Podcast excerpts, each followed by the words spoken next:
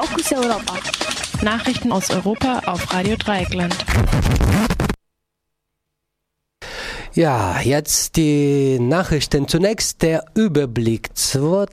172 Flüchtlinge im Januar in der Ägäis ertrunken, darunter 60 Kinder. Kinderschutzbund kritisiert Einschränkung des Familiennachzugs.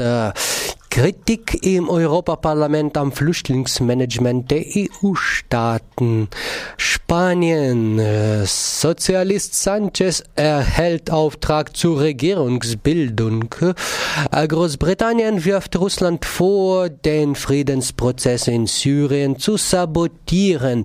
Und nun die Meldungen im Einzelnen. 272 Flüchtlinge im Januar in der Ägäis ertrunken. Nach Angaben der Internationalen Organisation für Migration sind in vergangenen Monat die oben genannte Zahl, nämlich 272 Flüchtlinge in der Ägäis ertrunken.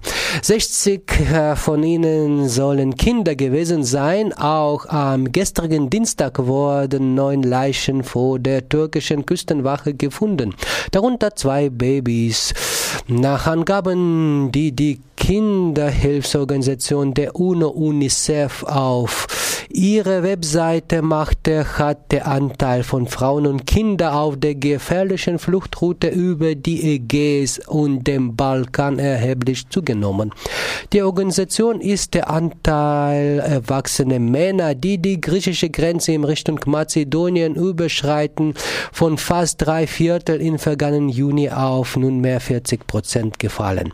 Von den Flüchtlingen, die die Ägäis überqueren, seien mittlerweile mehr als ein Drittel Kinder.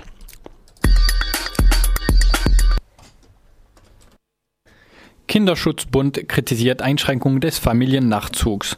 Die Einschränkung des Familiennachzugs, auf die sich die Große Koalition geeinigt hat, wird vom Kinderschutzbund heftig kritisiert. Die als Asylpaket 2 bezeichneten Maßnahmen sehen unter anderem vor, dass Flüchtlinge mit subsidiärem Schutz, die also nicht als asylberechtigt anerkannt sind, aber auch nicht abgeschoben werden, keine Familienmitglieder mehr nachholen dürfen. Die ganzen Kinder- und Frauenrechte werden ausgehebelt mit der Tasche mit dem Taschenspieler-Trick, dass es ein paar Menschen in Syrien gibt, die einen subsidiären Schutz haben, sagte der Präsident des Kinderschutzbundes Heinz Hilgers laut der Frankfurter Rundschau. Kinderrechte seien für den Ernstfall, Ernstfall da, kritisierte Hilgers mit Hinweis auf die Zahl von 10.000 vermissten Flüchtlingskindern, die die europäische Polizeibehörde Europol nennt. Das Asylpaket 2 sieht in seiner bisherigen Gestalt außerdem die Kürzung von Leistungen, die Bindung von Leistungen an eine strenge Residenzpflicht und äh, ein beschleunigtes Asylverfahren bei verschiedenen Herkunftsländern, darunter Türkei, Afghanistan, Algerien, Marokko, Tunesien vor. Abschiebungen sollen erleichtert werden. Andererseits soll die EU mit der Türkei, Libanon und Jordanien sogenannte Kontingentverträge abschließen. Dies soll den Nachzug von Familienangehörigen, die bereits in Flüchtlingslagern leben, erleichtern.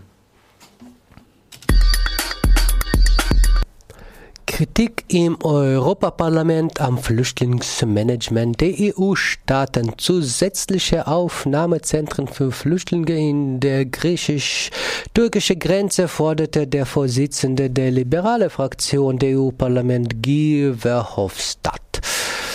Äh, Verhofstadt kritisierte ebenfalls die Nichtumsetzung zahlreicher Beschlüsse in der Flüchtlingsfrage durch die EU-Staaten. Kritik kam auch von anderen Fraktionen, inklusive der konservativen IVP-Fraktion.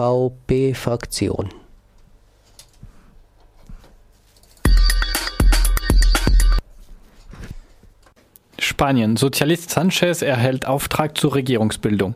Der spanische König hat dem Chef der sozialistischen Partei, abgekürzt PSOE, Felipe Pedro Sanchez, den Auftrag zur Regierungsbildung erteilt. Die PSOE war bei der Wahl Ende Dezember zur zweitstärksten Kraft im spanischen Parlament geworden und wird nun wohl mit der linken Podemos und der liberalen Ciudadanos über eine Koalitionsbildung beraten.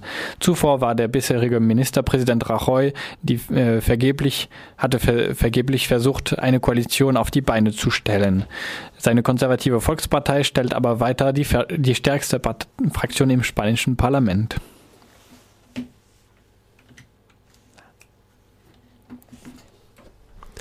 Und last but not least, Großbritannien wirft Russland vor, den Friedensprozess in Syrien zu sabotieren. Bei einem Besuch in Rom kritisierte der britische Außenminister Philip Hammond äh, Russlands Syrienpolitik. Nach Hammonds Bombardierung bombardiert Russland weiter die Kräfte der syrischen Opposition, sie auch den äh, islamischen Staat bekämpfen. Rhetorische Frage Hemmons. Ist Russland wirklich an einem Friedensprozess interessiert oder benutzt es den Friedensprozess als Feigenblatt, um mittlerweile eine Art von militärischen Sieg herbeizuführen und für Assad einen alevitischen Ministat im Nordwesten Syriens zu schaffen? Frage Staatsende. Ähnliche äh, Aussagen Hammonds wurden zuvor von Russlands als gefährliche Falschinformationen bezeichnet. Am Montag hatte bei den Verhandlungen in Genf das Hohe Verhandlungskomitee ein Bündnis aus Kräften der syrischen Opposition ein Treffen mit der Vermittler Staffan de Mistura verschoben. Grund für die Absage war eine neue Offensive der von Russland und Iran unterstützten Regionstruppen im Raum Aleppo. Damit stocken die Verhandlungen, ehe sie richtig begonnen haben.